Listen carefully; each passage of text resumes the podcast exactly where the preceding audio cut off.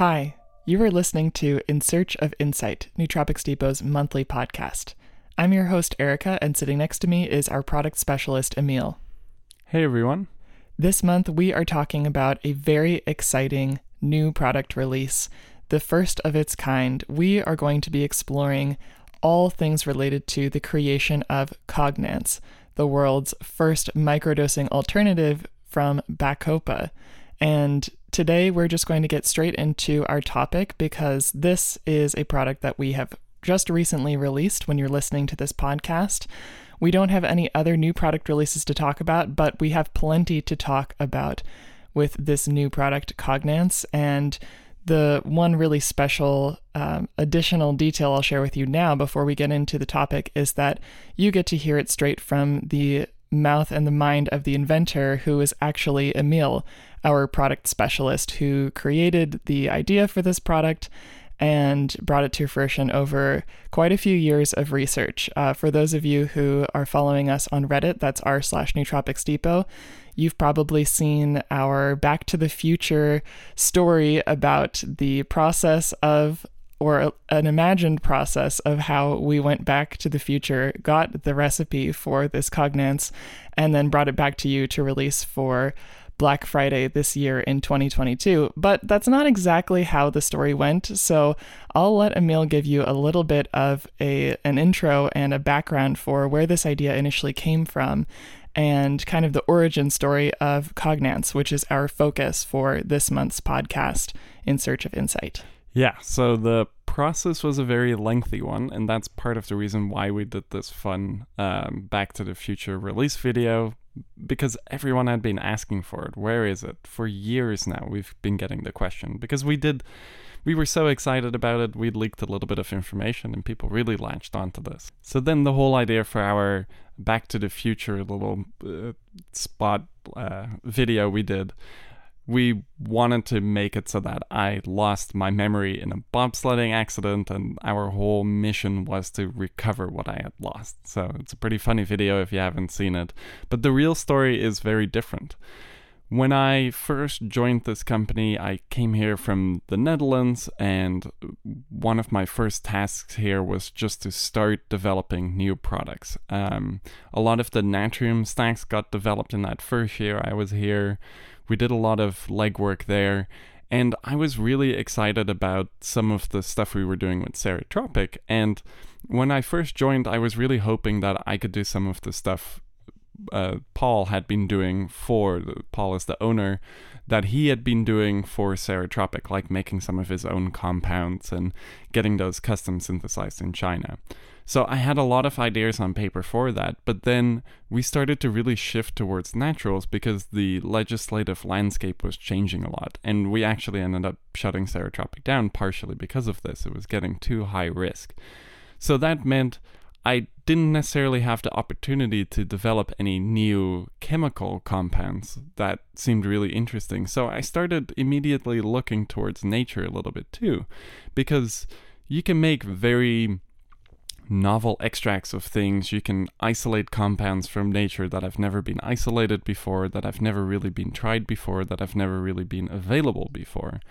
And one of the things that really interested me at the time was Bacopa. Uh, Bacopa, I think anyone who gets into nootropics, they immediately learn about Bacopa because it's maybe one of the first nootropics that's ever been used. Because Bacopa comes from Ayurveda, and in Ayurveda, it has always been known as a cognitive enhancer, and a lot of people get it. Um, even kids are given Bacopa during school to enhance their cognitive function. So, this is maybe one of the the oldest real like herbal extracts that that really were catered towards nootropic purposes, how we know it today. So, there was always something interesting and mysterious about Bacopa, and I felt like there was something we could do to make it better. So at the time we had Bacognize and we had Synapsa, with Synapsa always having this reputation of being less lethargy inducing.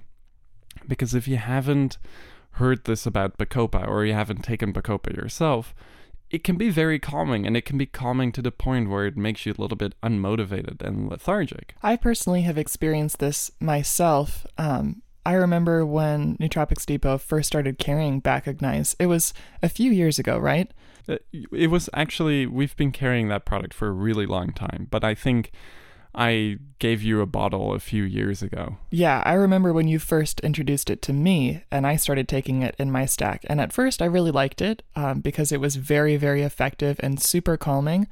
But after maybe a week or so of taking it, I started feeling like too chill. Like I had very little motivation, um, didn't have a particularly normal stress response, and that was a little bit of an overkill Bacopa supplement for me. So I decided to stop taking it in my stack, um, and I haven't taken it much since then, at least since Cognance was released. Except in sleep support. So that's the one True. thing I realized uh, while I was doing a lot of this research on Bacopa, and at the time I was developing a lot of the Natrium stacks, I realized that, hey, Bacopa is lethargy inducing, and that can be a good thing in terms of sleep. So I started trying it out at night a few times, and then we got this really potent uh, bacoside extract, a 24% bacoside extract.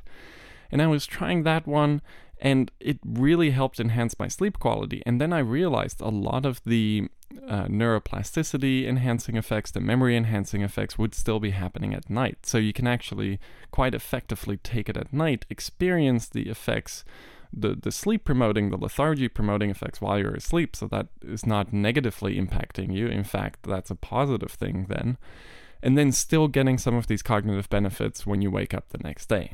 I can definitely uh, stand behind that. I just always think of sleep support as this kind of unified, singular uh, solution for my sleep problems because I just love it so much. I know I take it and it's so effective. I'm not always thinking about the individual ingredients, but you make a very good point. The day after I take sleep support, I wake up really refreshed, way more calm than I normally would be in the morning.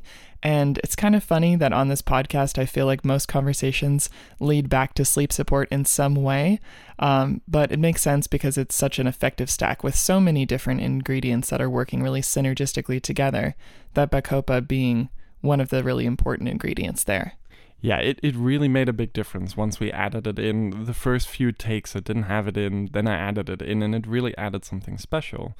And I think part of what's special is that the bacosides. So we we will flash a quick picture actually up on the screen here. So we're looking at bacoside A3 now, and this is also on our product description. If if you're not on YouTube and you still want to see this picture, go to our product description for Cognance, and you will see this really big molecule, and circled in red are the sugar groups. And this is bacoside A3.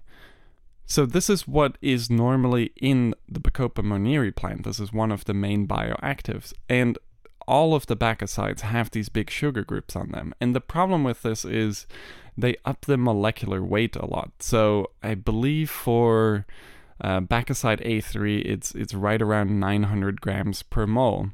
Uh, I think it's even more, like 960 grams per mole, something like that.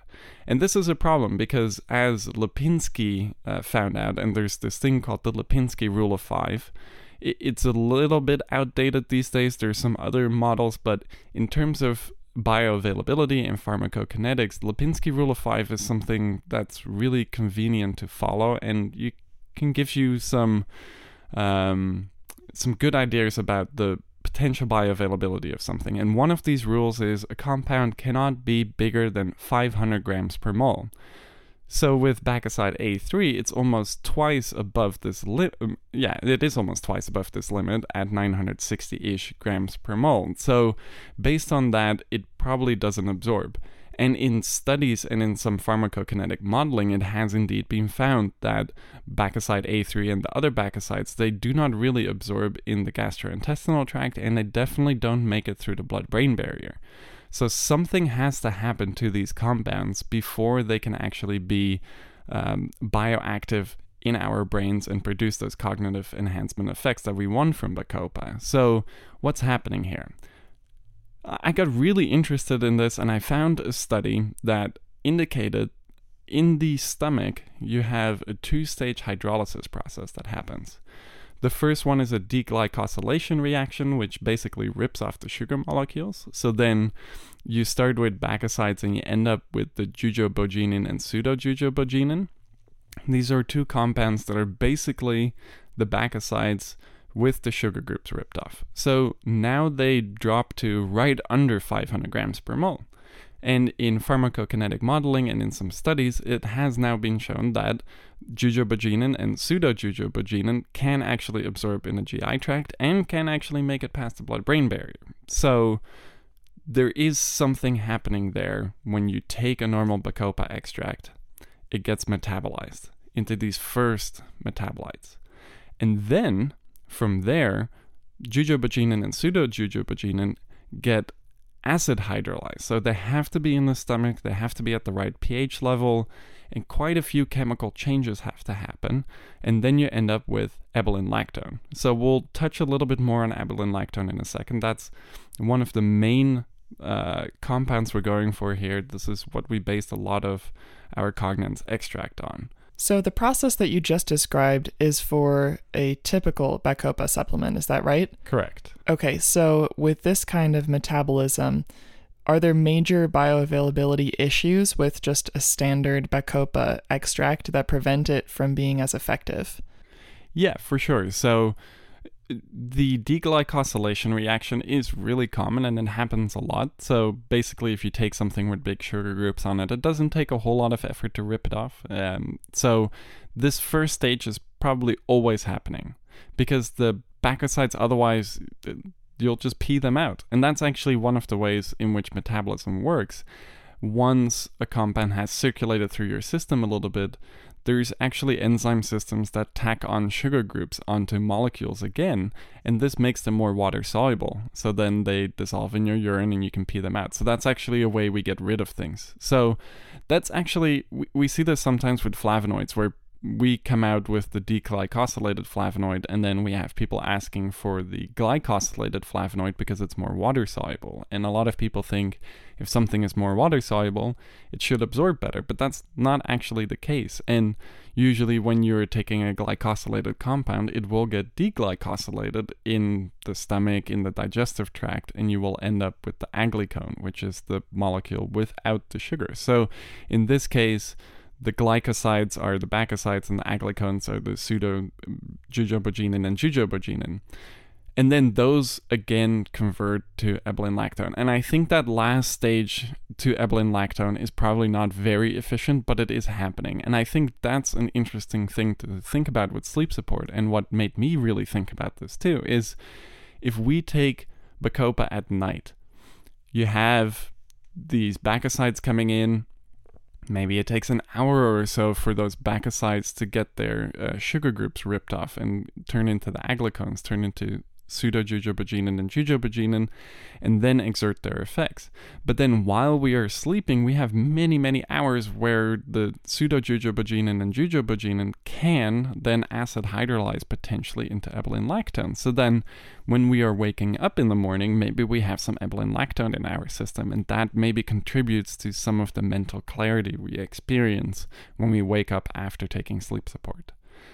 So, when I was thinking about this, I thought, hmm, ebelin lactone seems like a really interesting compound. And then I started looking into it more and I realized, hey, it hits the 5-HT2A receptor and it selectively hits the muscarinic M1 acetylcholine receptor. And that is really unique. Um, there are not a whole lot of natural legal compounds that hit the 5-HT2A receptor. Of course, you have things like psilocybin, which converts to psilocin, and then psilocin actually hits the 5-HT2A receptors. There, a lot of the classical psychedelics hit the 5-HT2A receptor, but so you must have been very excited when you came across this research then about ebelin lactone. Yeah, because basically the only things that that really selectively hit the 5-HT2A receptors are psychedelics and and also natural compounds and all of them have been regulated. So there's been a huge lack of research on 5-HT2A. That's coming back a little bit now, but it it's exciting to find something in nature that isn't a psychedelic or anything like that and isn't controlled that still hits this 5-HT2A receptor. So that was something that really fascinated me. The other thing that really fascinated me, we've definitely spent a lot more time uh, talking about the 5-HT2A on some of the release stuff because this is something even people who aren't very deep in neuroscience you've maybe heard 5-HT2A being thrown around. It's it's a bit of a hyped up thing. It's it's getting into popular culture.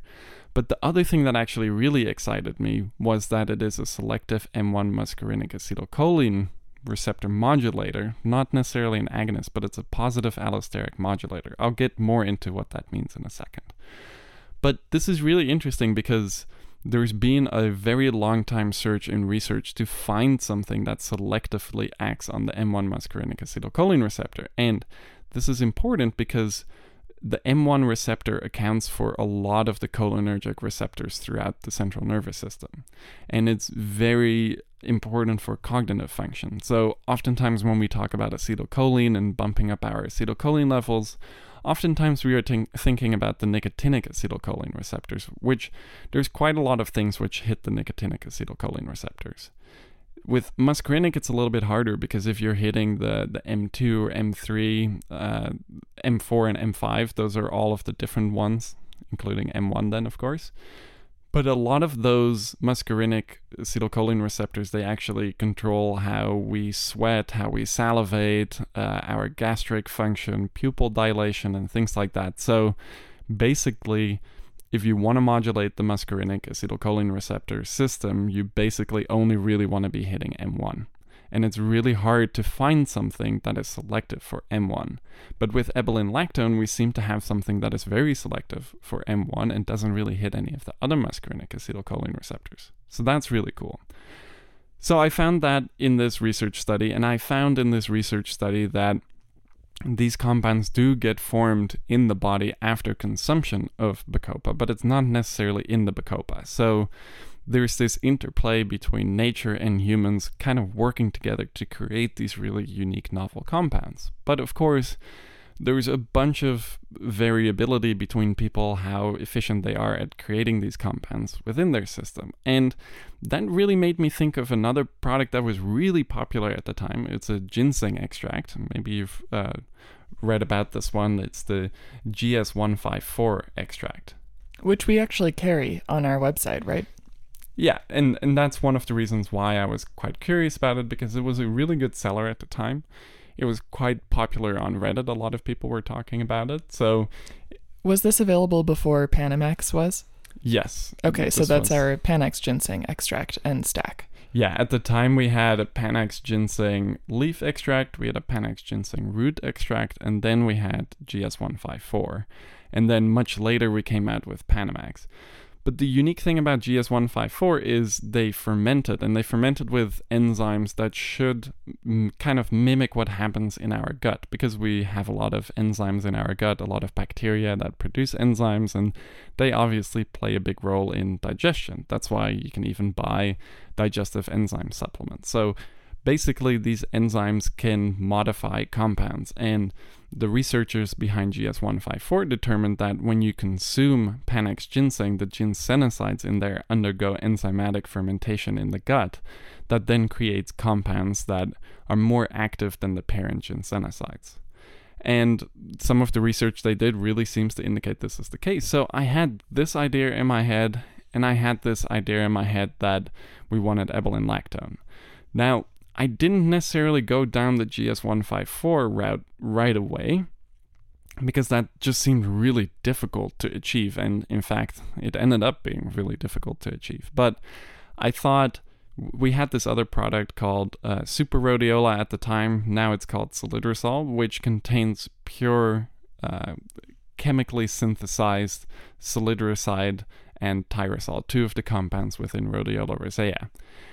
At the time, I was a little bit more naive, so I thought, okay, if that's possible for those, then it should be possible for Ebelin lactone. So let's kind of disregard nature right now. Let's see if we can get this made in a lab. I was still very much in the Ceretropic mindset of things, where the, the synthesis, the chemistry seemed really interesting, so I thought this would be possible. So I went around and, and looked around a little bit and, and talked to, I think, one or two suppliers at the time, and basically it wasn't possible. I guess it's really hard to synthesize this compound.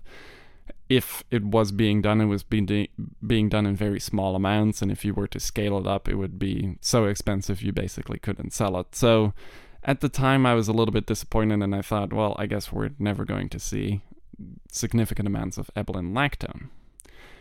Then I started thinking a little bit more, and I started thinking, okay, well, if GS154 was able to do this enzymatic fermentation process, then maybe we can mimic this hydrolysis process because that's actually a little bit easier than having to deal with enzymes because ideally what you would be doing is treating the bacopa extract like a very potent bacopa extract with some sort of acidified extraction solvent and when you do this, you are changing the compounds similar to what would be happening in our stomach, in our digestive system, but with a lot more control, and then being able to verify with HPLC testing to see if we are actually achieving adequate ebelin lactone concentrations. Does this process, uh, or I guess I should ask from your perspective at the time before this process actually happened, um, is this acid hydrolysis process something that can destabilize a compound like ebelin lactone, or was that not so much a concern for you at the time? Well, actually, it is destabilizing a compound, I guess, but it's not ebelin lactone. It's actually the bacosides that we are purposefully destabilizing and degrading with acid hydrolysis. And then we're ending up with ebelin lactone. Of course, like keeping ebelin lactone for very prolonged periods of time in a, a strong acid would potentially also degrade the ebelin lactone even further. So there is definitely a delicate balance there where we have to precisely time it, precisely uh, choose our pH levels, our acids that we use to, to get this proper conversion without further degrading it. But that was achieved and it's also measurable, right? Which is where you were going before I interjected. Yes, uh, now it's measurable. Now we can actually see that we are ending up with ebelin lactone because luckily there actually is an ebelin lactone reference standard. If that didn't exist, this project actually couldn't have really progressed much further than just an idea on paper. Before we go a little further, can you just describe exactly what a reference standard is for anyone who is not aware of what that concept is? Yeah, so basically, a reference standard is a pure isolated compound that has a specific purity, usually in the 98 to 99% purity, and it should be the most representative of this specific compound. There shouldn't really be any contaminants in there, it should just be the pure compound, and then you can take that pure compound and you can put it through your instruments like an HPLC or UPLC. And then in the chromatogram, you'll see where it comes out at the retention time, at the wavelength, and all of that. And then you can basically run your sample through it and then overlay. So you know where pure ebelin lactone should be showing up. Then you run another sample through your instrument, and then you can compare the chromatograms, and then you can go, okay, based on running the reference standard through it and calibrating our instrument, and then optimizing our method to make sure that ebelin lactone comes out properly, comes out by itself and doesn't co-elute with other things. And then you get this nice clean chromatogram. Our lab director Jay is very good at making super clean chromatograms. So it took a little while for me to actually appreciate this, but he would always share these super ultra clean chromatograms and we'd look at them and go, oh yeah, that's a really nice one. We get super nerdy here nowadays. But basically that's what a reference standard is. You get you run it through your instrument, you basically get a picture, and then you run your sample, the actual extract, through the same instrument, and then you get another picture, and then you line them up and you see what matches up and what doesn't. By doing that, you can then actually quantify how much of a compound is in an extract. So if we didn't have a reference standard, we wouldn't have been able to quantify how much ebelin lactone was actually being produced during our patented extraction and processing steps. Um, so then, of course, the question becomes who is going to do this? How are we going to do it?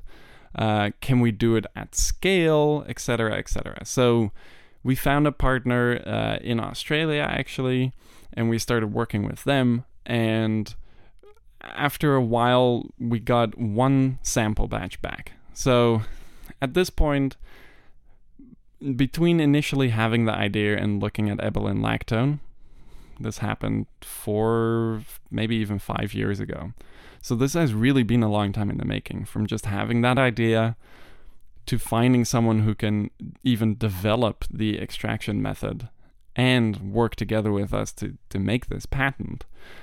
So finding that person was was very hard and I think now we are maybe 2 years into the process. So at this point it seems kind of unreal that we have received a batch now that has ebelin lactone in there. But there was something interesting going on with this batch.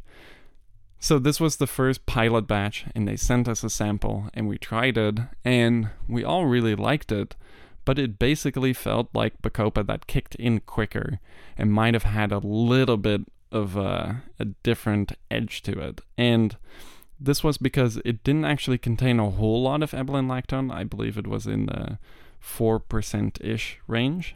And the uh, hydrolysis process was kind of cut off right at where jujubogenin and pseudojujubogenin would have been. This gave us something really interesting to bioassay, though, especially when we compared it to uh, a future batch that was coming in that had very high levels of ebelin lactone and basically nothing else. So when we first tried this extract, it made us all a little bit lethargic and very quickly. Similar to a standard Bacopa extract. Yes, except there was very little lag time. It went from taking the extract to feeling that very nice, calming lethargy feeling much quicker than a traditional Bacopa extract. And that's because that first initial deglycosylation reaction we had already taken care of in a lab setting, basically. So that's one of the things behind GS1542 and, and a lot of their marketing revolves around this is that when you take the GS154 ginseng, it just kicks in a lot quicker because a lot of the metabolism that needs to be done in your body, which takes time, has already been done. So the compound of interest can absorb much quicker.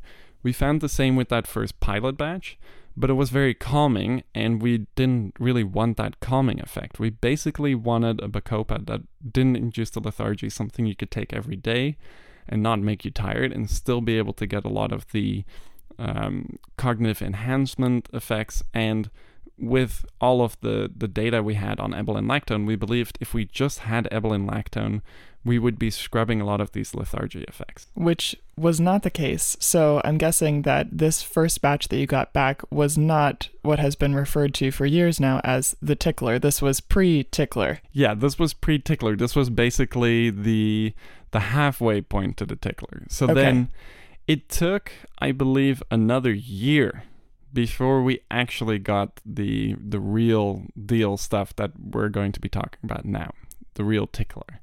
Um, so this extract came in and it had over 10% ebelin lactone. I believe it was 14% or something like that. We may have skipped over an important stage in this uh, in this process. So from that initial batch that you got, what decisions or changes were made that you're aware of um, in the acid hydrolysis process that ended up being effective I guess that's what's in the patent, right? Are you able to even share that? No, I, I will not go very much into detail in that. Uh, okay. Once the patent is live, you can go into the patent and get an idea of what stages we followed. Um, of course, we give a lot of different uh, pathways to the same result, and depending on the extract and uh, the, the moisture content, the bacoside content, all of that, the the acids employed, the pH levels employed will always be a little bit different. So, anyways, once the patent is live, you can kind of get an idea of exactly how we achieved this, but not know exactly what we're doing. That's sure. why we have our patent of course. protected. Yes. But in but, terms of the idea, uh, the direction that you took after that initial batch, where did you go from there? So yeah, basically we said this is cool, but we need more ebelin lactone. So the extraction and processing uh, process was tweaked, um, probably a little bit more acid hydrolysis at this stage. And then, but it took a really long time. That initial batch was pretty easy to do, but getting it to have much higher levels of ebelin lactone took a long time. It actually took a year. So there was a, a year gap, basically. We tried that first batch. We had to wait an entire year, and then we got the second batch in a lot of people had tried that initial pilot batch and a lot of people liked it because a lot of people around the office actually use Bacopa and they really like it. So when they took this, it was like a Bacopa extract that was a little bit more potent and kicked in quicker. So it, the pilot batch was actually quite popular around the office. Now we get in this second batch that has 10% plus ebelin lactone and we take it and it is completely different. It doesn't feel like Bacopa anymore. A lot of the the hardcore Bacopa enthusiasts at the office uh, didn't really recognize it as Bacopa anymore. It was different. It's more subtle. It's not calming necessarily. It can be calming in certain scenarios. It seems to have a bit of an adaptogenic effect in that sense. But the lethargy inducing effects are gone and the cogn- acute cognition enhancing effects are way dialed up. And it has a really unique microdosy type effect. So this was really interesting, and it was really interesting to the people who kind of had some uh, background experience here too, and we realized we were onto something really special. So then we started developing this extract further and getting from kind of a pilot batch. So think about it like this. If if any of you are into making coffee and any of you are into making a, a pour over coffee, for example, in a V60 or something just for yourself, it's pretty easy. You grind up your coffee, you prepare your coffee bed, you do your nice fancy pours with your water kettle, and you get one cup of coffee. Now, someone comes to you and says, Hey, I want you to make 200 of those cups in the same amount of time, basically, that you're making one cup of coffee. So, how are you going to scale that up? And that's always an issue we find. And it's an issue with if you wanted to go from one pour over to 200 pour overs, it's pretty much going to be impossible. So, you are going to have to maybe develop a new coffee machine that can kind of replicate that process, but at a much bigger scale. So we were up against a lot of this too with the initial development. So getting a small pilot batch, easy. Getting hundreds of kilos made, not so easy. So from that initial pilot batch to a real production batch took another year. So now we are many, many years into the process, for four years, I think okay, so we get the the real production batch in, and now we have to do the analytical testing on it. We have to develop all of our methods, and luckily, the company we're working with in Australia are also really good at developing their methods. So there was a lot of crosstalk there, and we were actually pretty quickly able to develop this um, analytical method to make sure that we have the amount of ebelin lactone we want.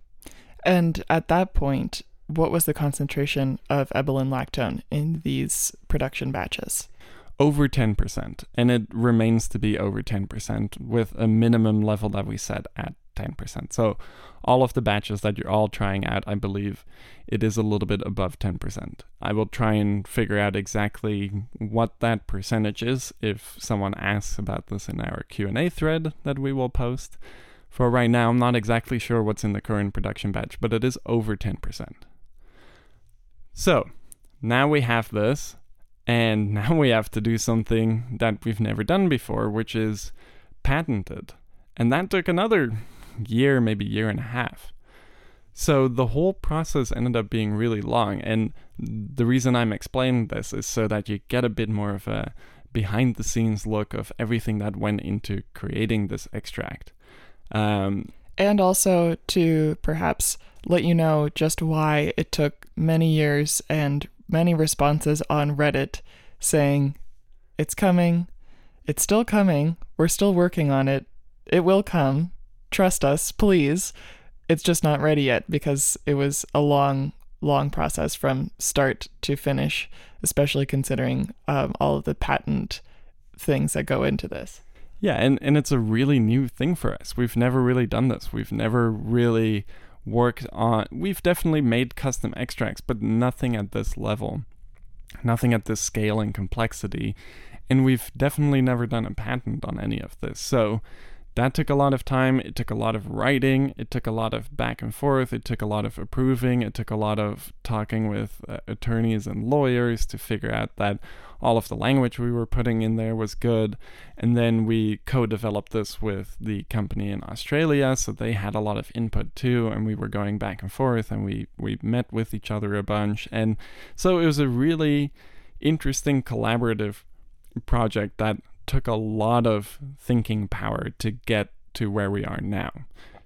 So, from an initial kind of young Emil who had a naive idea, just recently touched down in the US and, you know, was super excited, thought everything was possible and there were no limitations.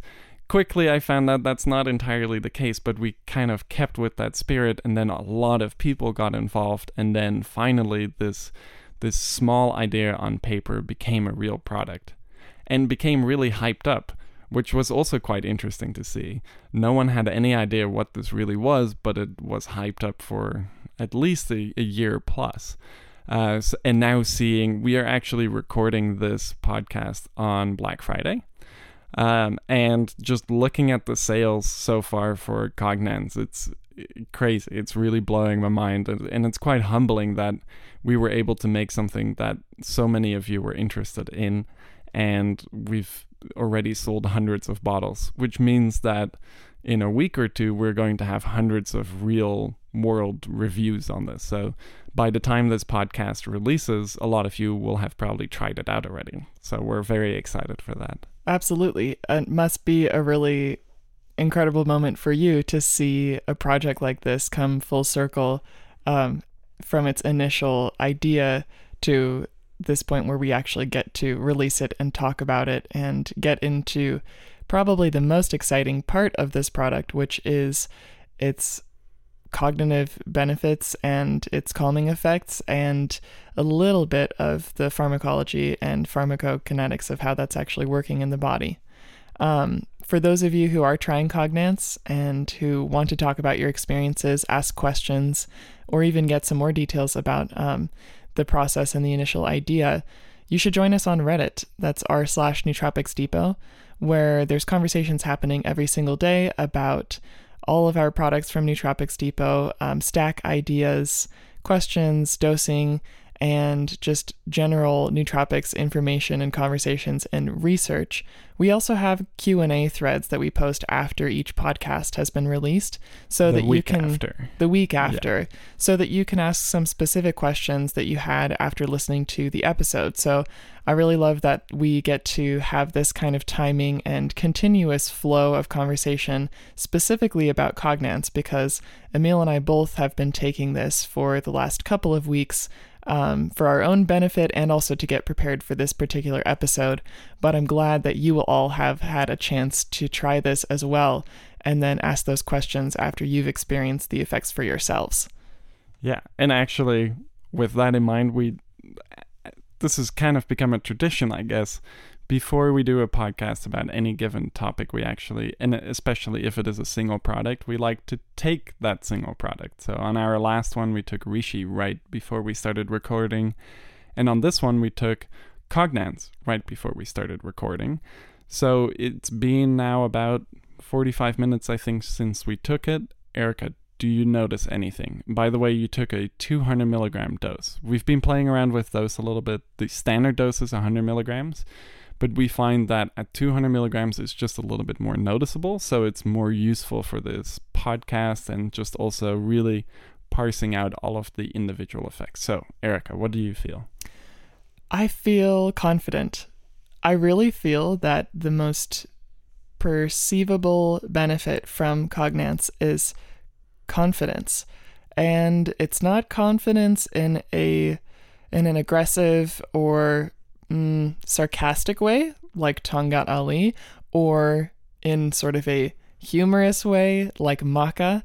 It's a confidence that feels like it's really coming from a deeper sense of self. Now, I'm probably sounding a little bit like hippy dippy here, And you can tell that I'm excited to talk about the um, comparisons to microdosing for this particular product because I am. I'm excited about that. And I think it's pretty fascinating that uh, we can find these kinds of effects from a botanical that's not a regulated substance and something that humans have been taking for a long time.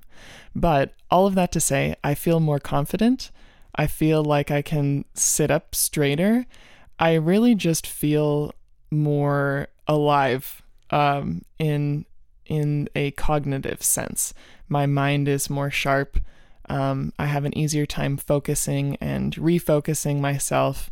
Um, I'd say speaking is a little bit easier. I feel a little bit more comfortable just letting my thoughts uh, flow rather than thinking before I'm speaking. Um, and just generally kind of a more connected and grounded feeling cognitively, not as much physically. Um, like if I were to compare this to the calming effect of red reishi, it's not quite the same kind of like muscle relaxing, like preparing for yoga or another kind of physical activity uh, relaxation. It's more of like a mental state where I feel like I could do some really effective work, um, some maybe effective creative work. And I do feel that it makes decision making a little bit easier and a little bit less challenging in general. Nice. So, on the product descriptions, we always like to do the top three effects in our opinion.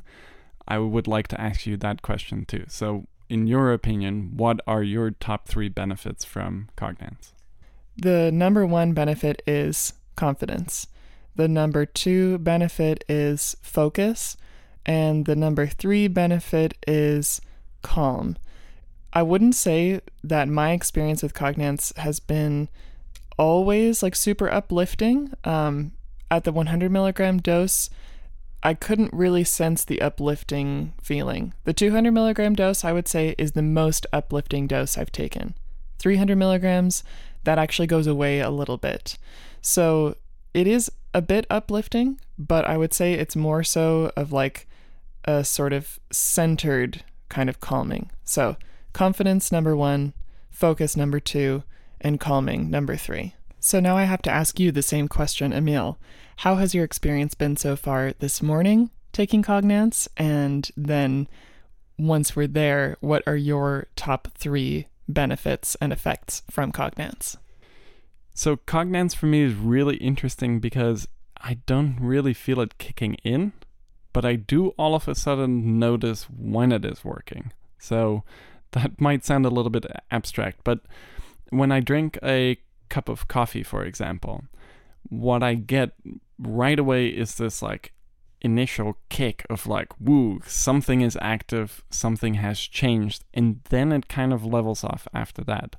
With Cognance, for me, it's a little bit of the opposite. I don't really notice a distinct point in time when it kicks in, but then while I am doing something and I think of what's different, things are drastically different. And I've also had this experience a few times where I have thrown Cognance into my regular existing stack.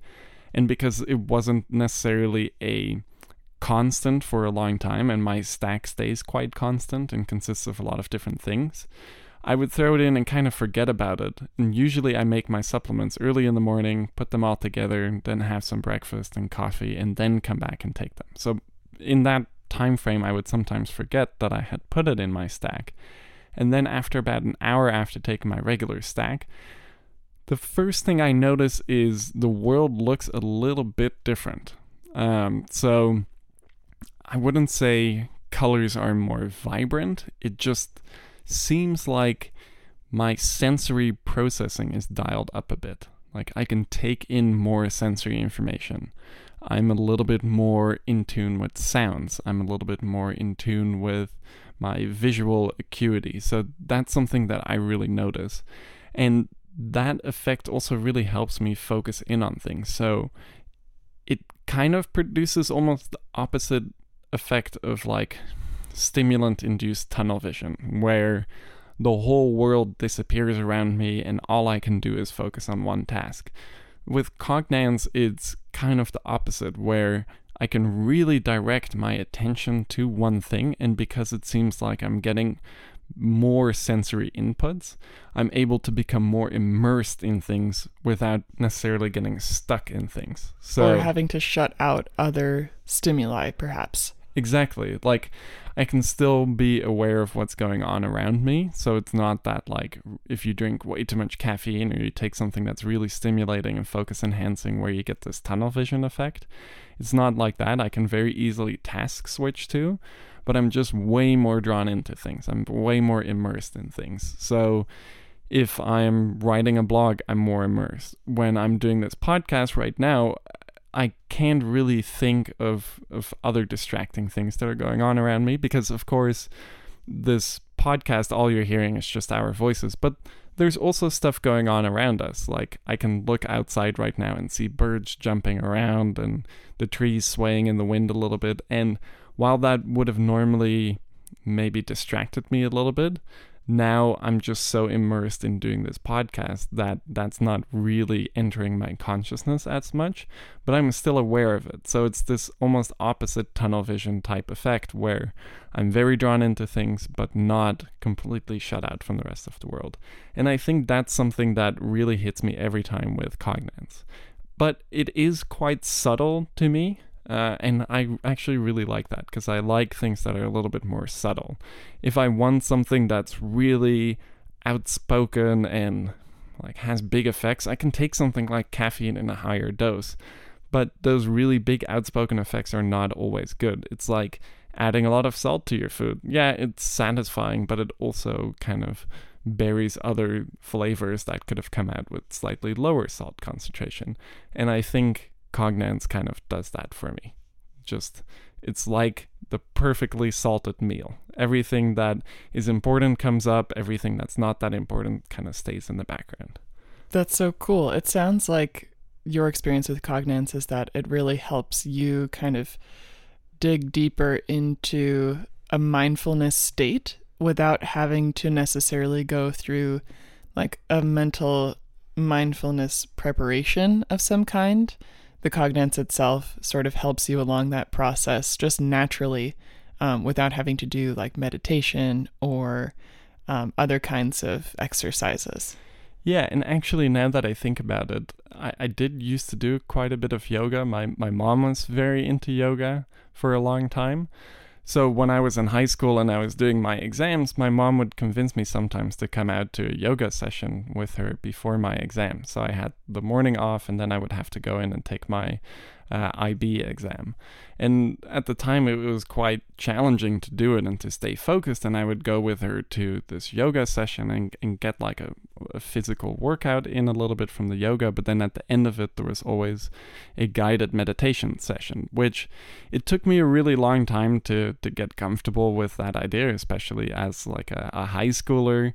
Um, going to yoga with his mom, like it all seemed a little bit strange, maybe, but at the end of the day, when I came out of this yoga session with meditation, I was getting very similar effect to what I'm getting with Cognance when I'm thinking back to it. I was able to shut out a lot of my friends who I met before the exam and not get psyched out by that, and then really be able to recall a lot of the information that I'd been studying and not let the stress and anxiety of a test kind of erase that memory, which can definitely happen sometimes. And I think indeed with Cognance, I'm getting a similar type of mindfulness effect, kind of like the effect you get after meditation or even after a nice workout that doesn't leave you too worn out at the end. So I think that's a really unique effect, and it's also a pretty natural feeling effect for me. So it isn't that it really like drastically changes my um, mental state. I will say that with 100 milligrams, it it's at a level where it's almost imperceivable for me, but I still get the benefits. So even when I'm not directly noticing the acute effects with a 100 milligram dose, I still notice that I'm way easier. It's way easier for me to focus on things. And what I've really noticed is that it helps give direction to dopaminergic supplements. So sometimes when you take Sabroxy, especially in a little bit of a higher dose, and you don't necessarily have something very f- focus heavy to immerse yourself in. Something engaging. Yeah.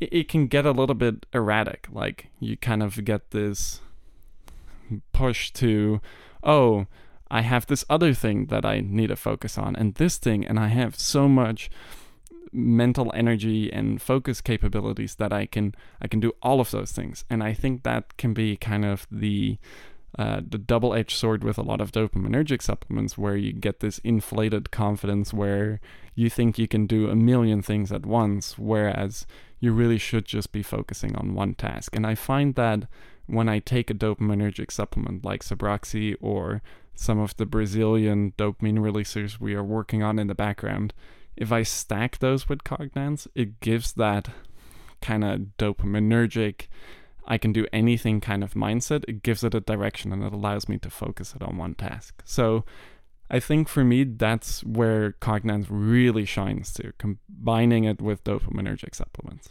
Very cool. And I can relate to that um, experience you're talking about with Sabroxy because I really like Sabroxy, but I have been taking a little bit of a break here and there um, because there are definitely times when I take Sabroxy in my daily stack, but maybe I want to have another cup of coffee or there's um, a handful of tasks that I could be doing, but not one particular project that's absolutely necessary. And sometimes it could make me feel a little bit like all over the place, like a cartoon running around. And um, I'm thinking of Looney Tunes right now um, where everything feels like it's the most important thing.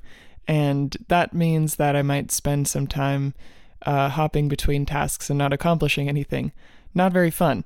Um, and not really the most effective experience when taking Sabroxy. But I do know what you mean with that direction um, from Cognance because I feel like Cognance just makes all of my supplements more effective. Um, and the mental benefit of it definitely gets me into a focused state without feeling like overly stimulated um, without like bringing me down. And also it doesn't really shut off any social capacity that i can tell although um, i guess i'd have to focus on that aspect a little bit more maybe in a social scenario um, going out for dinner or out for drinks because I, I guess i haven't bioassay that particular scenario with Cognance as much. It's more been like in work scenarios, creative projects, or, you know, alongside you in this podcast. Yeah. I think I have maybe once or twice taken it outside of a more like academic type setting where I'm doing research and stuff like that. And it, it does I think it has a pro social effect for me. It makes it a little bit easier to talk to people and stay engaged with conversations. So, similar to what I was talking about, where Cognance can make you more immersed in things, I feel like it can also make me more immersed in a social scenario. I think the one thing there is your um, social partner has to be open for that a little bit too. Are they able to go as deep with you as as you can in that scenario? And I think that's the one thing maybe with uh, Cognance that if you get into a conversation with someone who wants to keep it a little bit more shallow, then maybe it can be challenging. If you have people around you who would like to really get in depth about stuff, then something like Cognance I think has a very unique pro social effect where it allows you to be a little bit more introspective. Yeah, that's a really cool point. Um, I didn't consider that. So now something I want to circle back to is to ask you what your top three benefits from Cognance are. So my top three, definitely at the top is focus. Uh, the second one is mental clarity. I really feel like when I, especially if I'm tired or I have a lot of different things on my mind, that can definitely Im- impact my mental clarity. Uh, and this is a, a, topic we've started to explore a lot more, and it's also what led to Claremag. We really like this concept of mental clarity. I think a lot of people will also interpret it as getting rid of brain fog. Um, I think we're somewhat talking about the same thing with mental clarity. It kind of clears the fog, and it allows you to to see the uh, what what's the saying the forest through the trees. Yes, exactly. You got it. So. I think that's definitely my second top. So focus, mental clarity, and I really do like the mood boosting effects. Um, I think in the last podcast we said about Reishi that the calming effects feel really natural. Like it just feels I think we even made the the comparison last time. It almost feels like you're done with yoga or something and you have this natural relaxed feeling or you wake up from a really great night of sleep and you're just feeling relaxed or you wake up on your day off and you're just looking forward to relaxing and you're already in this nice calm natural mindset. Reishi does that for me. And in the similar sense cognance kind of just I guess what Erica said, I hadn't really considered the confidence aspect of it, but I think the mood boost kind of gives me that confidence too and gives me a little bit of a pep in my step, but it isn't really pushy like some other co- um, mood enhancers can be, where it really like be happy kind of feeling. This is more of a you don't realize how happy you are. Just tap into that kind of feeling. Like it, it's a very natural, subtle, nice mood boost for me, especially at 100 milligrams. At 200 milligrams, it becomes a little bit more pushy. And I think maybe we should also address our dosing strategies here. So, the first dose we ever took was 50 milligrams. Um, that was a little bit too light. 50 milligrams actually of the jujubogenin, uh, pseudo jujubogenin, like the semi hydrolyzed extract, was active at 50 milligrams. So that would definitely be interesting to look into the future too, just a jujubogenin or pseudo type product. But when we got the cognance, we realized we could actually go a little bit higher in dose because the lethargy inducing effects are gone and you can kind of benefit from those the higher effects. So we went from 50 milligrams to 100 milligrams, and then a lot of us started to feel it. Then uh, Paul and I went to 250 milligrams a few times and noticed some really interesting effects, more effects than the 100 milligram dose. And then I believe Erica, the highest you've been is 300 milligrams, right? Yes, and that was yesterday or the day before. No, not yesterday. yesterday. I think yeah.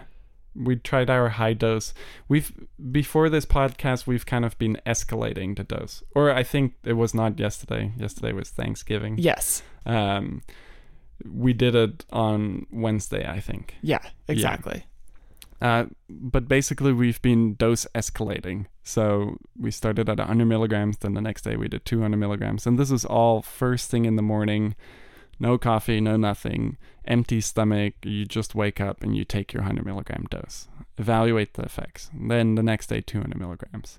And then I had already taken a few higher doses, so Erica hadn't, and she took 300 milligrams, and I took 400 milligrams. And I think that's maybe one of the highest doses we've ever taken. When we first started taking the 100 milligrams, we thought it would just keep scaling and scaling and scaling and scaling and get more intense as you go up in dose. What Erica mentioned, and what I also notice is that it's almost like a bell shaped response curve. So once you go from 100 milligrams, you're maybe halfway up the bell curve. 200 milligrams, you're right at this like perfect. It's much more intense, but it's still very manageable and nice. And then 300, 400 milligrams, you kind of start falling off the side of the bell curve. It doesn't necessarily accompany itself with more side effects or any unpleasant effects, but it doesn't seem to get much stronger. And it, it does seem to last longer. So that's the one thing. If you take a higher dose, it will last longer. And I think now is maybe a good time to then also get into the pharmacodynamics of what's happening. So, part of why this is probably happening is because ebelin lactone is not directly activating 5-HT2A or M1. And this has a lot of different benefits associated with it. So, there's two ways in which we call these compounds ligands, um, how a ligand can interact with a receptor. And especially in beginner neuroscience courses or psychology courses, it we like to simplify it down into okay, when you activate a receptor, it's kind of like a lock and key. So you have your key, the molecule is the key, you shove it into the receptor, and then it fits in perfectly and it activates it. This is a really simplistic idea of what's happening, and In reality, a compound can bind in multiple different orientations in the receptor, and it can bind to different sites on the receptor. So you have the orthosteric um, place where a molecule can bind, and then it can become a direct agonist, or it can be an antagonist, or it can be an inverse agonist. So those are kind of the three options there. Then it can also bind to an allosteric site, which the allosteric site, when you bind a compound there, it can make the receptor itself more sensitive. So basically, what we mean with that is it takes less of a signal to activate it and engage its secondary uh, signaling pathways. And that's an important thing to get into here as well.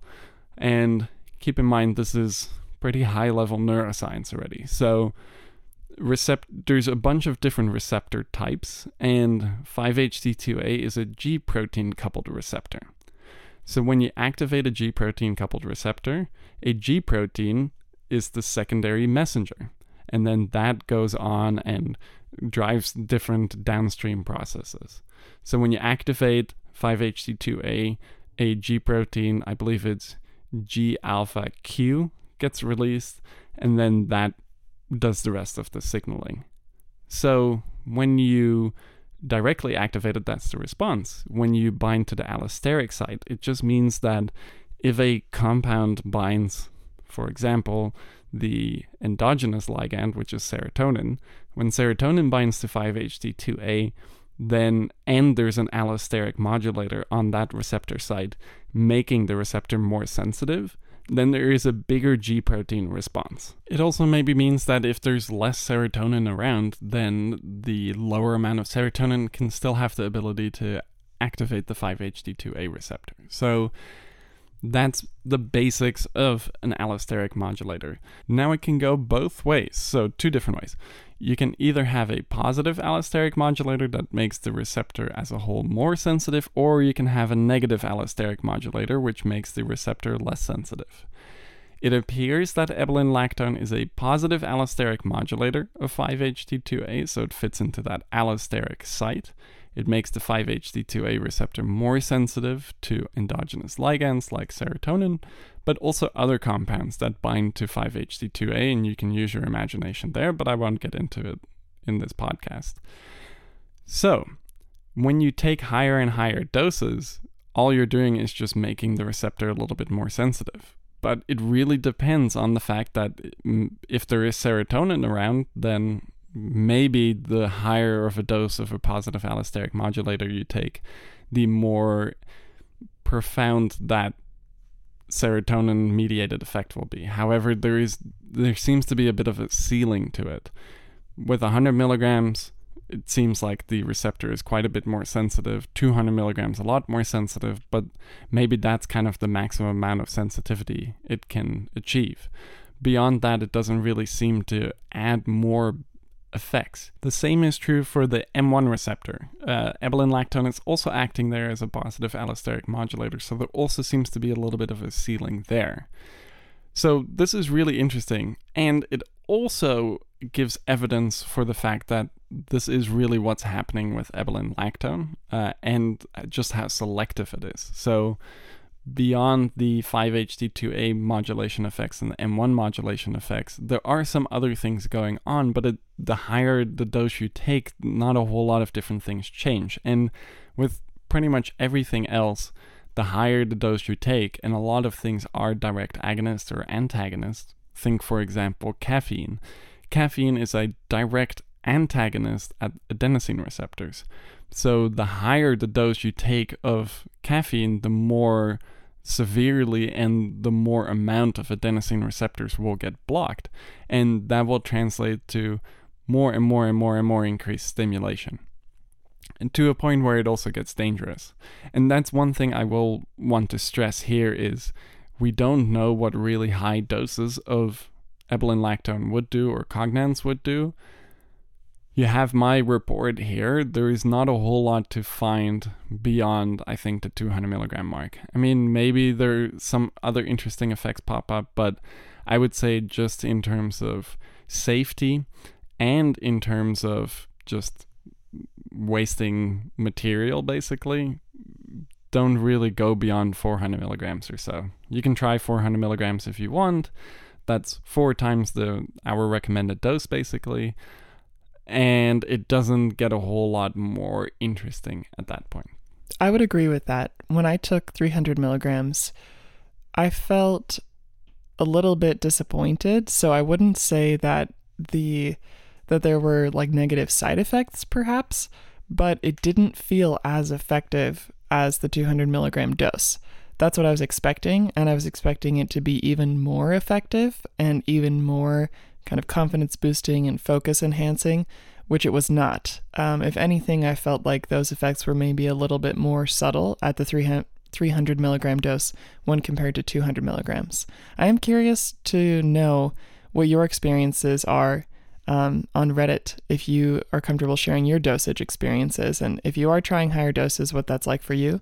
Because maybe it's different for a couple people, but I certainly didn't feel um, that the 300 milligrams was a better dose than 200. 200 really hits it in the perfect spot in terms of achieving all of these benefits and not feeling any kind of like overly calming or lethargy inducing effects from the Bacopa. Yeah. So we've done a bunch of different dosage levels now. Uh, this is something we always do in beta testing. We want to see like what's the minimum amount we need, what would be the maximum amount we need, and what's kind of the sweet spot. I think for the average person, we found that the sweet spot is 100 milligrams, but I think for people looking for a little bit more of a, a, punch, a little bit more pronounced effects, I would recommend 200 milligrams, and this is oftentimes actually the dosage I take, and I think Erica takes too. Yes. What I will say is that because it makes the M1 muscarinic receptor more sensitive and the 5-HT2A receptor more sensitive, if you take things that directly act on the 5-HT2A receptor or act on some of the other pathways in which 5-HT2A is involved, it can make the effects a little bit more pronounced. And I would go this route if you are looking for more pronounced effects. So, for example, I find that it stacks really well with saffron. So if you take a 200 milligram dose of cognance and then actually a double dose of saffron, 60 milligrams of saffron, the extra serotonergic activity from the saffron seems to make the 5-HT2A receptor effects from lactone more pronounced. That's really cool. I recently ran out of saffron, so I haven't tried this out for myself, but I really, really like the effects of saffron, so I would be very curious to put this together as an initial stack 200 milligrams of cognance, and then my typical dose of saffron. And I will explain another uh, interesting thing I found, but I will have to explain a little bit how the 5-HT2A receptor works a little bit more. So, another interesting thing it can do. Basically, the 5-HT2A receptor modulates a lot of different neurotransmitter systems. So, when you activate 5-HT2A, there's a ton of signaling cascades that happen that affect a lot of different systems. But on top of that, 5-HT2A can also make complexes with other receptors. And you call this dimerization, and it can make heteromers and heterodimers with different receptor systems. One of these is with the cannabinoid CB1 receptor. So you have these complexes of 5-HT2A and CB1 receptors, which is why when you activate CB1, you can get some of these 5-HT2A type effects. And I also find that when you combine something that hits CB1, like the kava, uh, the maca. I've even even though CBD doesn't seem to hit uh, CB1 at all, I've found that the effects of CB1 cognitively, psychoactively, are more pronounced when I have taken cognance. So, for things that act on other receptor systems or even a little bit on 5-HT2A through a CB1 mechanism like with Kava, when you take it alongside Cognance, the effects get a little bit more pronounced. So I would use it there. Use it as something that makes you more sensitive to the effects of other supplements. And it seems to really stack well, which is important because we also really like stacking ingredients together and I think once you get to the point of cognance, it's quite advanced, and you're probably that's not the only thing you're taking. You're taking it alongside other cognitive enhancers. So the fact that it plays nicely with other cognitive enhancers is a really cool thing. You can also, I'm honestly a little bit sensitive to the effects of choline, so I haven't tried this out myself, but choline, when you take a choline source like Cognizin or uh, alpha GPC, even um, uh, choline L bitartrate, omega tau, omega tau, which contains alpha GPC, if you take that alongside cognance, you will probably notice a lot more cognitive benefits from the acetylcholine that's being produced from the choline source. So that's the whole reason you take a choline source. You take choline, and then that choline gets converted to acetylcholine, and then acetylcholine acts as a neurotransmitter. And acetylcholine acts as a neurotransmitter at the nicotinic acetylcholine receptors, but also at the muscarinic acetylcholine receptors. And specifically, when acetylcholine binds to the M1 muscarinic receptor, you seem to have a lot of cognitive enhancement happening.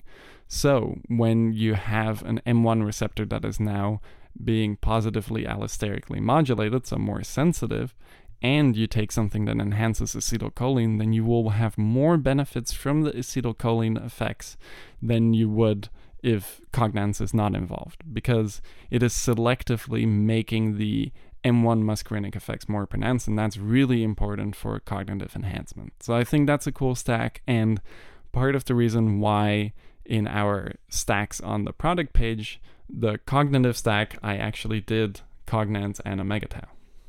Perfect. I mean, I feel like we say this every podcast. I feel like I say this every podcast. It sounds like a good addition to my daily stack. but the truth is, over the last couple of months, especially as these new products have been coming out, I am adding products to my stack. And I am also letting some products go here and there as they no longer serve my needs. Um, Cognance has been a very, very exciting and fun and powerful addition to my stack um, because it's really perceptible and it really seems to balance well with everything else I'm currently taking. Um, I do feel like it makes all of the cognitive enhancing supplements I'm taking way stronger. And right now, I guess the three most recent products that I've added to my stack are Cognance, uh, Red Reishi, and well, there was also Shoden and Saffron, but I've got a restock on both of those. But these have been my most recent additions to my stack. I'm no longer taking uh, Panamax. I'm not taking Sabroxy on a daily basis, but I really, really like the combination of all these together, and I do feel like Cognance has brought back some of the mental clarity and focus that I was missing from Sabroxy, but it doesn't give me that overstimulated feeling, and it also allows me to have maybe a second cup of coffee in the afternoon, which I've really been enjoying lately, um, rather than being overwhelmed.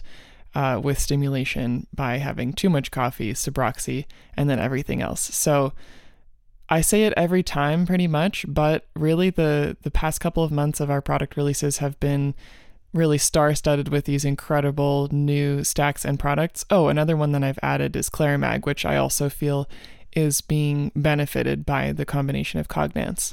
Um, and I have a different feeling from my stack now than I did a year ago. I do feel like this is a better kind of calming and and focus enhancing stack. I'm not focusing as much on stress management at this point, but um, Cognance just kind of amplifies everything in a very natural way and in what feels like a very sustainable way too in comparison to maybe like Tongkat Ali or Maca which can have some really prominent effects right away but aren't necessarily um, flowing as well over like a couple weeks or months if I'm taking those if I'm being totally honest.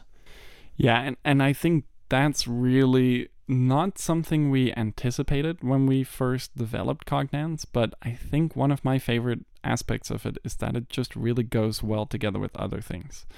Um, and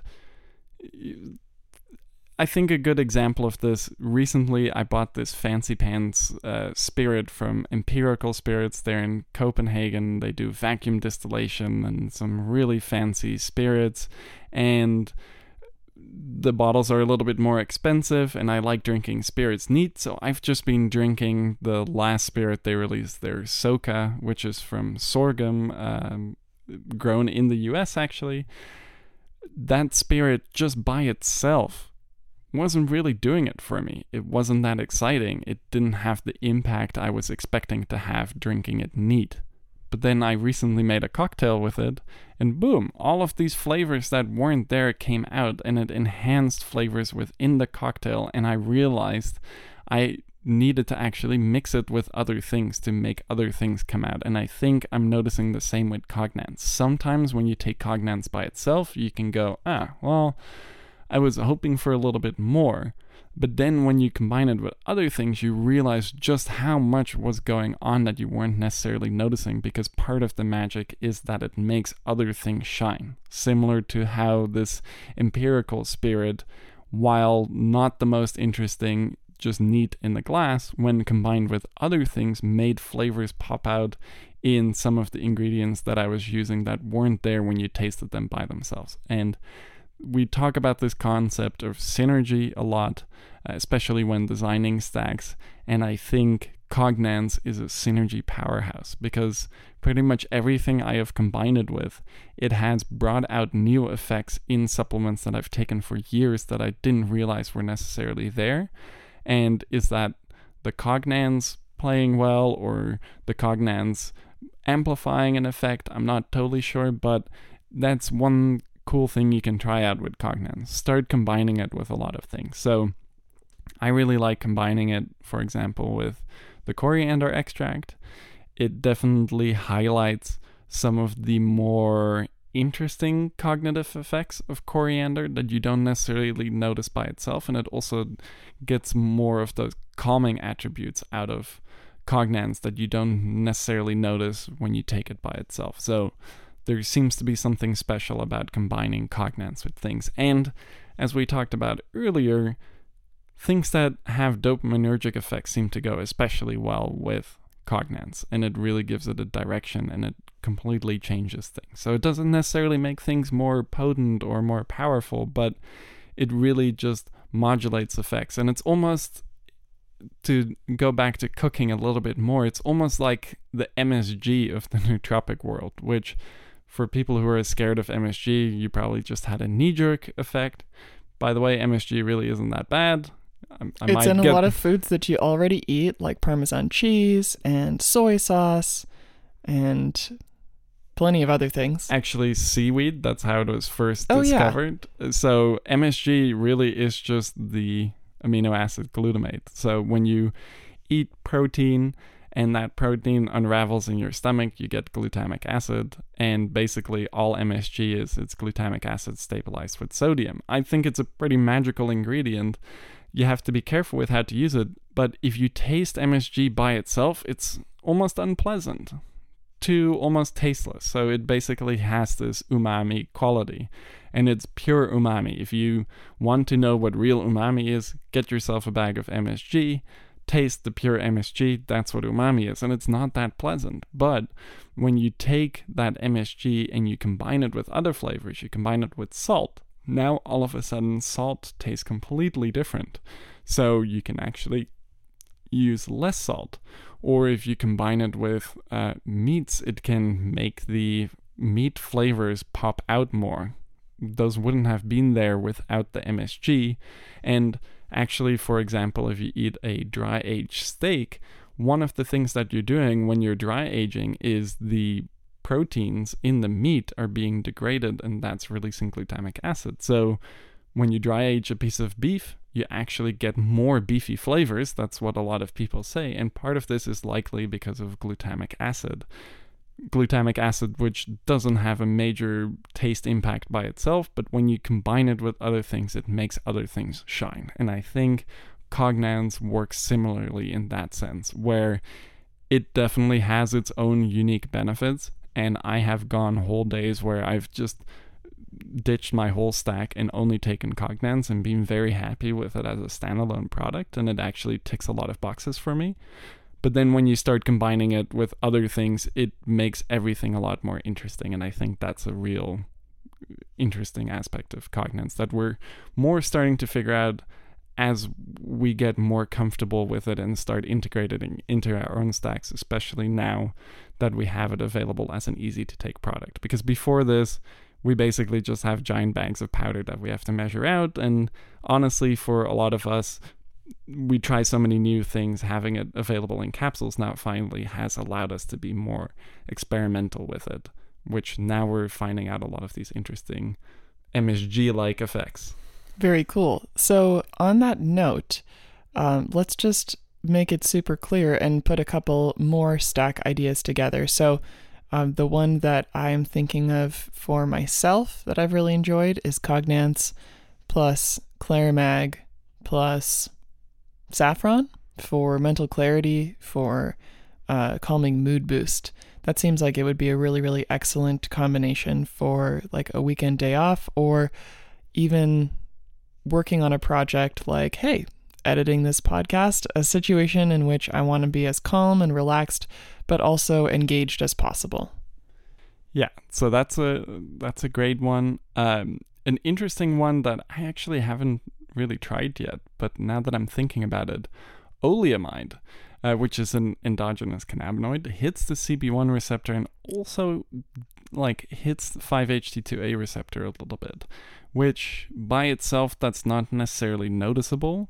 And of course, it makes you sleepy, especially in a slightly higher dose. I was going to say, isn't that in sleep support? There we Correct. go. Um, but I bet if you were to take like a 200 milligram dose of Cognance, which is a little bit stimulating too, and then a dose of oleamide, then you might have a nice, interesting, really relaxing, uh, fun stack for watching a movie or something. Okay, cool. So, Cognance and oleamide, relaxing, chill out, maybe hitting some of those more cannabinoid like uh, effects for you. And of course, this this is another stack that maybe it seems strange or maybe it seems like a no-brainer, but actually combining Cognance with normal Bacopa extract. Ooh, that sounds like sleepy time to me. But if you really like Bacopa, and I'm actually one of those people where I can take Bacopa for a couple of days and not experience the negative lethargy effects, but then after a few weeks, it really starts kicking in. I'm just tired all the time. I don't really like that, but I can take it during the day and it has a really nice calming mood boosting effect. Combining it with Cognance would kind of be a no brainer if you want that more calming aspect there, but you still want a lot of those other pronounced effects there too. That's an interesting idea. I think I'll probably stay away from that because my experiences with our uh, regular Bacopa supplements have been that they're super, super, super effective for me. And they give me that lethargic feeling, um, that sleepy feeling a little bit sooner than I'd like. And I don't really need help with those kinds of feelings. It's more motivation. So I think I would probably stay away from doubling up on the Bacopa, but I am curious for anyone out there um, in addition to a meal, what that would be like, what that experience is like putting them together. In terms of other dopaminergic supplements that would play well with Cognance, um, have you tried Sabroxy and Cognance, just the two of those by themselves together? Yes, I have tried those, just the two of them together, and that definitely highlights some of the more focus enhancing effects within Sabroxy that I don't notice with I, I notice very strong focus enhancing effects with Sabroxy alone, but with Cognance in the mix it focuses that focus even more. Um, it, How's the stimulation with the combination of the two? I feel like the stimulation is increased when you take the two together. Um, so Sabroxy is a dopamine reuptake inhibitor. That's mostly how it's achieving its dopaminergic effects. We have now also been playing around with a Brazilian herb, which I will keep secret for now, but we will be releasing it in the future. This Brazilian herb has dopamine releasing properties. And I do feel like that's maybe some of the best synergy I've gotten so far is Cognance with a dopamine releaser. There's not a lot of those out there, so not a lot of you will have the opportunity to try that for right now. Until the new product is released, that is. Once the new product is released, we will probably end up doing a podcast about that too. And I will also list that as one of the stacks on the product page for focus and motivation. It will be this Neo Brazilian thing and Cognance because the two together really work well. And Paul, the owner, you know him as Mr. Eurus Adam on Reddit he really, really likes this combination as well. So he loves taking this new Brazilian thing and the cognance, and he actually also really likes taking saffron and cognance together. And he particularly likes taking saffron, this new uh, Brazilian uh, extract, and cognance together. That's kind of the, the big stack for him. Very cool. So you'll have to wait for that specific uh, product name and um, information until it's released. But a new kind of exciting uh, forthcoming product to get excited about and chat about on Reddit for sure. Definitely. Okay, so those are some really solid stacks, and I'm oh, excited by the. Actually, we talk so much about Lion's Mane, and we're developing new Lion's Mane products as we speak. But Lion's Mane would be a really great stack. Like Lion's Mane is one of those things that runs a little bit in the background too for some people. But for I, me especially, I don't feel super perceptible effects from taking lion's mane. Yeah, I don't notice very perceptible effects from the 1 to 1. I notice perceptible effects from the 8 to 1, but not acutely. But I do notice that after taking it about a week, my cognitive function is quite improved. And when I stop taking it, I definitely notice that it's gone. Um, so combining the 8 to 1 Lion's Mane though with the Cognance would be really interesting and I haven't actually tried that because I've been taking a bit of a break from Lion's Mane while we're focusing on some other things. So I don't currently have it in my stack, but I am very curious to add it back into the stack and see how it plays with Cognance because the two should definitely complement each other. And that's uh, one thing we we haven't really delved into all too much is why do you want 5-HT2A receptor activation and why do you want muscarinic M1 receptor activation? So, Erica, if you're ready for it, shall yes. we get nerdy? Yes, in just a second, because now that you're talking about lion's mane, of course, I'm in mushroom land in my mind. And now I'm thinking, what would happen if you combined cognance with lion's mane, with reishi, and cordyceps? Mainly because those are the supplements, the mushroom supplements that I'm most familiar with and that uh, come up in conversation most often. I look at the products and now I'm just thinking, would that be just a crazy combination? What might happen if you were to put all those together? I actually think that would be a really interesting combination, and I might actually try that out tomorrow now that I'm thinking about it. Because, so with the lion's mane, you're getting some of that NGF effects, you're getting some neuroplasticity, you're also getting perhaps some kappa opioid type effects, uh, which can be cognitively enhancing. Um, I think you get some adrenergic effects too, so there's some interesting stuff going on there with lion's mane. Then with Reishi, you get some of the GABAergic effects. Um, you get a really nice natural relaxation effect. There's a good inflammation dampening effect, and it helps with sleep too and I feel like it almost helps me a little bit with confidence and has kind of a pro social effect. And then cordyceps. Cordyceps actually is one of my favorites, and I have actually stacked cognance and cordyceps together because I am taking cordyceps 10 to 1 every day now. So the cordyceps 10 to 1 has a very nice physically stimulating effect. It has a nice mood boosting effect some mental clarity there as well. And it has a really nice nootropic effect because it hits the AMPA receptors, which is a type of glutamate receptor. And this is where we can jump. I think this is a nice jump in point for talking about what 5-HT2A can do because 5-HT2A does have interactions with AMPA and it has interactions with glutamate. So, to answer that question first, I think that would be a really exciting stack. So, kind of this mushroom stack that then has the Cognance MSG added to it, basically, to okay. tie all of those mushrooms together and focus their effects into a, a, more synergistic stack. I love this. And just to make a culinary reference, before we get nerdy, it's like when you add shiitakes to the rest of your um, mushroom salad, right? Because shiitakes are some of the most deep in flavor and complementary mushrooms. So, And you know why that is? because of the glutamate. Yeah, it has a very high glutamic acid content. So, we're adding our kind of natural um, natural saturation basically by putting cognance together with these mushroom stacks. So, hmm, shiitakes and We actually have a shiitake extract too. oh yes, exactly. Now I'm thinking about food, but I mean mushroom party. Why not eat them and take them as supplements together? I'm getting a little bit distracted now. I am ready to get nerdy. Let's talk about the 5-H2A receptor. Okay, so when we're talking about AMPA receptors with cordyceps, I think that's a good point because when you hit 5-HT2A, one of the effects is that the glutamate system is being modulated as well. And this is where some of the interesting 5-HT2A receptor effects seem to come from as well, because 5-HT2A also makes complexes with a specific type of glutamate receptor. It's the mGlur2, the metabotropic glutamate receptor 2, which is abbreviated to mGlur2. Kind of a weird thing to say. Now, I've never said that out loud, I think.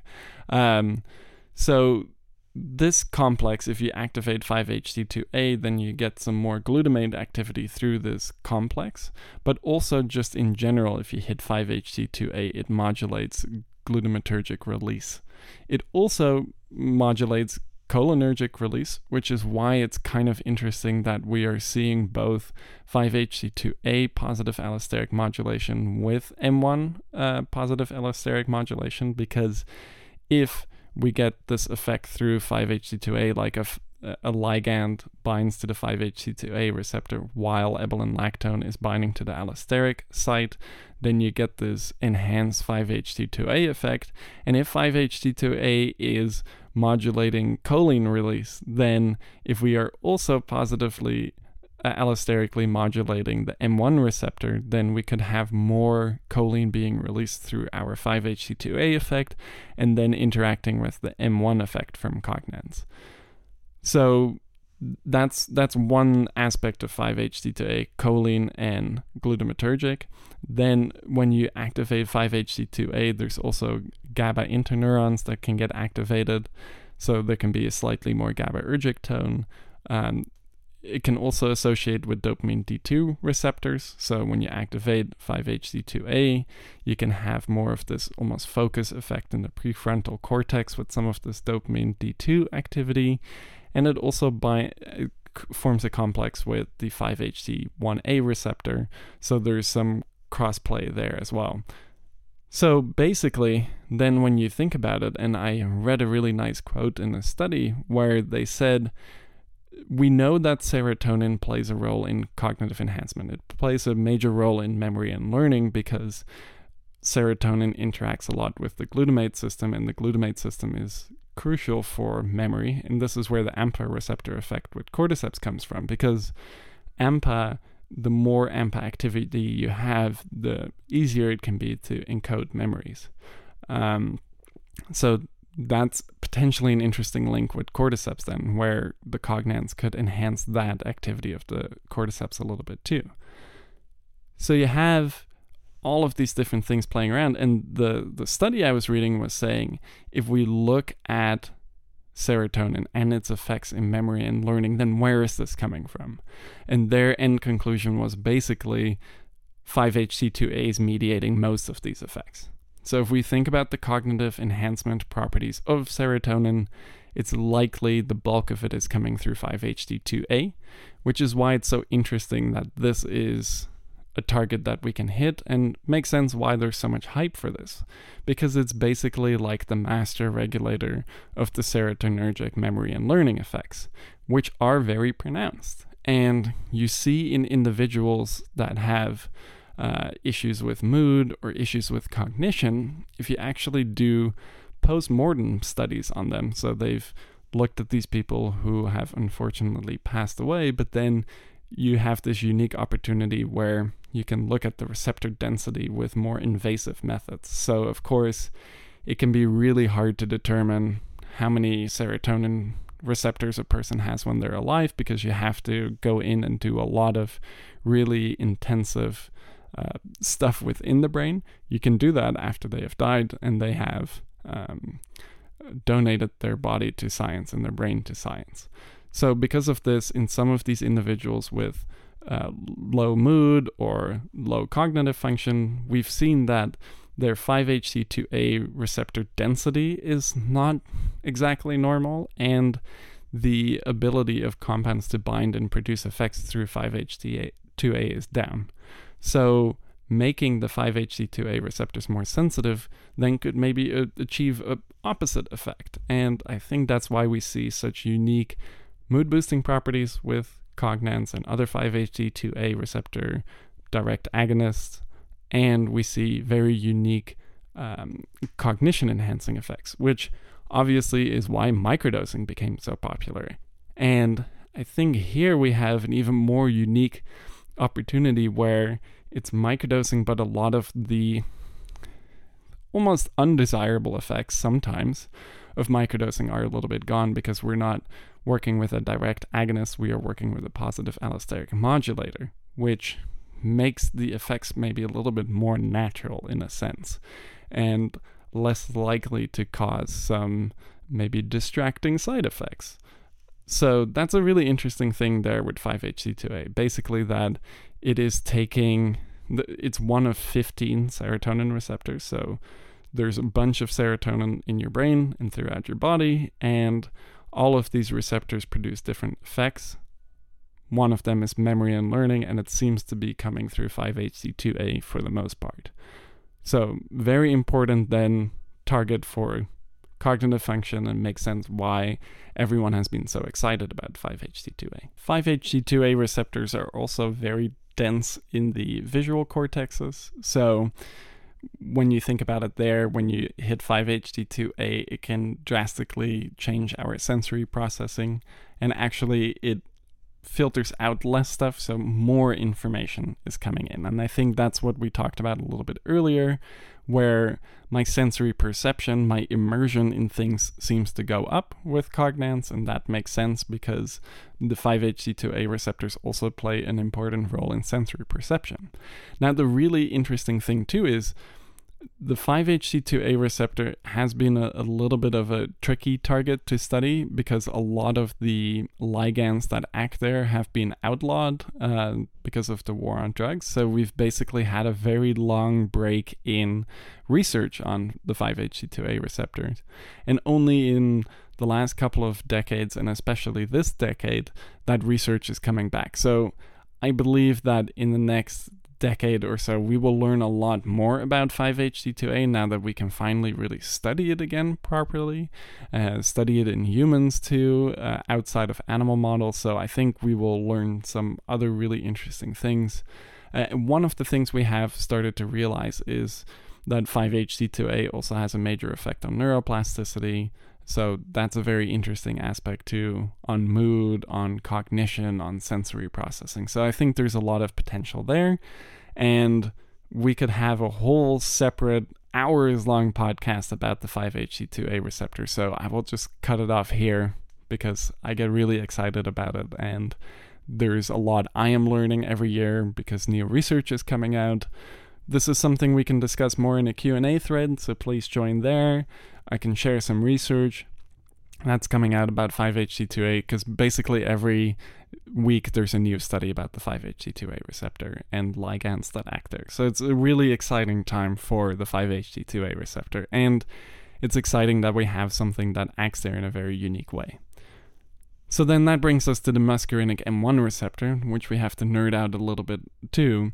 Uh, it too is a G protein coupled receptor. It too uses a very similar G protein as 5-HT2A. So that's another really interesting thing because we are seeing M1 activity and 5-HT2A activity with ebelin lactone, and they seem to also share some of their G proteins, which also means that if both are being activated at the same time, maybe you have an even bigger, stronger downstream signaling cascade. And M1 is important because it too modulates a lot of aspects of neuroplasticity and also mood. And you also see in individuals who have lower mood and lower cognitive function that their M1 receptor density is down and the ability of ligands to bind to it is down too. So eh, this kind of comes into the anti-aging thing as well or the longevity thing a little bit too is that we oftentimes talk about compounds like NAD plus going down, um,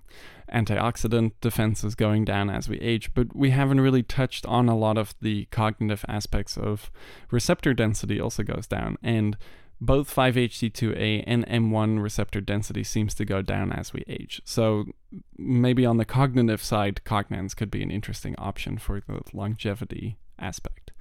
But another important thing with M1 that we talked about a little bit earlier is it seems to also modulate a lot of the cognition enhancing effects of acetylcholine. Uh, acetylcholine is a really interesting neurotransmitter. It's actually one of the first neurotransmitters we ever discovered, but there's very little that's known about it. So it there's this weird thing going on that we've discovered over the years that when people take choline, it can really lower their mood. Why is that happening? And we were a little bit afraid that it would happen with cognance too. I'm one of those people who experience lower mood when I take choline, and I have not noticed it with cognance whatsoever. So that's a positive thing. So where is that effect coming from? I believe it's the nicotinic acetylcholine receptor or the alpha 7 nicotinic acetylcholine receptor that's producing some of these negative mood effects because choline binds directly to the alpha 7 receptor and some important things that have shown to elevate mood actually are antagonists here. But not to get too much off topic, the one thing to look at here is we know relatively little about acetylcholine, but in the nootropic scene, it is very popular to just enhance acetylcholine because acetylcholine is seen as one of the primary learning and memory neurotransmitters, which is not totally true. But if you are enhancing acetylcholine, you do actually want to hit the M1 receptor quite a bit because this is where a lot of the cognitive enhancement is coming from. So, this is an interesting thing with 5-HT2A being maybe one of the master regulators of the cognitive effects of serotonin, and then you have M1 being maybe one of the master regulators of the cognitive effects of acetylcholine, because acetylcholine also affects um, muscle contractions and things like that. That's actually its most important function. But the M1 receptor is very important for cognitive effects. So that's definitely one of the most fascinating aspects of cognance. We are both hitting M1 and 5-HT2A, which are very important for cognitive function, memory and learning, um, mood, neuroplasticity, and we're hitting them both at the same time and very selectively. And that's where the allosteric modulation of the M1 receptor uh, plays a really important role. So, usually, when we've looked at hitting M1 receptors just in the research world, we have looked at direct agonists, which bind to the orthosteric side the of the receptor. The problem with that is the orthosteric binding site of all of the muscarinic acetylcholine receptors is basically the same. So if you have something that binds at M1 as an agonist, there's a very high chance it will bind to M3 as an agonist. And that's not necessarily good because if you hit M3, you can start salivating way more than you should, you can start sweating a lot, you can have major pupil dilation and things like that. So that's obviously not ideal. Now, the allosteric site is definitely more unique between all of the muscarinic acetylcholine receptors. So, finding a selective M1 modulator is a little bit easier if you find an allosteric one. However, there haven't been a whole lot of allosteric modulators that have been found. So, the fact that ebelin lactone is one very selective just for the M1 receptor and two acts as a positive allosteric modulator is incredibly unique. So it's a really cool thing to have here, especially alongside the very selective 5-HT2A positive allosteric modulation effects. Very cool. I'll be honest, a lot of this really nitty gritty science talk is a little bit over my head. But I do enjoy learning more in every single podcast and every month that goes by about how these products are actually working in our brains. And I do feel like the combination of these two effects with these receptors is pretty unique. Um, but I can only really say that for myself from my own bioassaying experience with the product. Because have you ever taken a supplement that has a similar effect? Never. This feels very, very unique to me. So even though I might not be able to follow along with all of the details of these pharmacodynamics, I can say that the effect I'm experiencing is unique and it feels like nothing else I've ever taken, and it's an excellent combination with these products that I really love in my daily stack which leads me to trust and, you know, learn little tidbits here and there as you're explaining how this process is really working in the brain. Yeah, and honestly, for me, I have spent a lot of time with neuroscience. I've gone to school for psychology and neuroscience, and understanding how the 5-HT2A receptor works and how it integrates with a lot of different processes in the brain honestly is te- testing the edges of my knowledge too, especially because there's so much new we are learning about the 5-HT2A receptor. So this is definitely a complex thing, which is also why it's cool that we are kind of at the forefront of having something that has an effect there that is easily able to acquire. And I think that might teach us a lot more about the effects of 5-HT2A modulation just through kind of a community-based effort of we're printing out this extract, you're all going to be taking it, and we're going to get a bunch of reviews of people using this on a regular basis and seeing how it affects their cognitive function. So I, I think that kind of brings us to the end of the podcast. And just to sum up, what we've talked about here is a very potent bacopa extract. So we started with whole bacopa flowers and aerial parts. We took that, we extracted it like we normally would. We made a very, very, very strong bacoside extract. I believe it was 50% by HPLC. The other highest uh, on the market seems to be our 24% bacoside extract. So this initial extract we started with is almost 50 or it's almost twice as potent as our most potent bacopa extract. That means there's a lot of bacosides there with very little amounts of uh, cellulose and, and stuff that we don't necessarily want to be putting through an acid hydrolysis stage.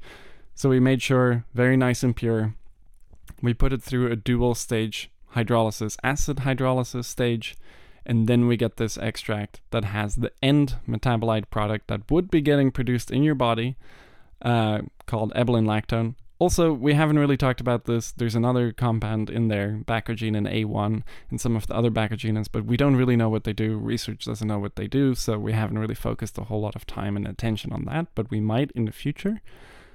But basically, very potent bacopa extract put it through a unique chemical process that we have patented, end up with something that has this ebelin lactone there in high concentrations.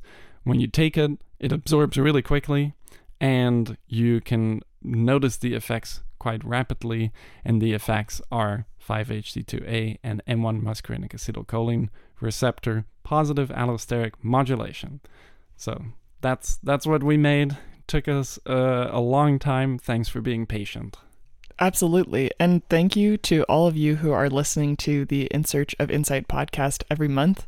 We have so much fun uh, researching and getting ready for these podcasts. We have so much fun in the actual conversation just between Emil and I and we really enjoy the questions that you ask us on Reddit. So if you aren't already subscribed, go ahead and subscribe to our subreddit that's r slash nootropics depot and join in on the conversation and especially in the Reddit Q&A thread that we post as a follow up to these podcast episodes.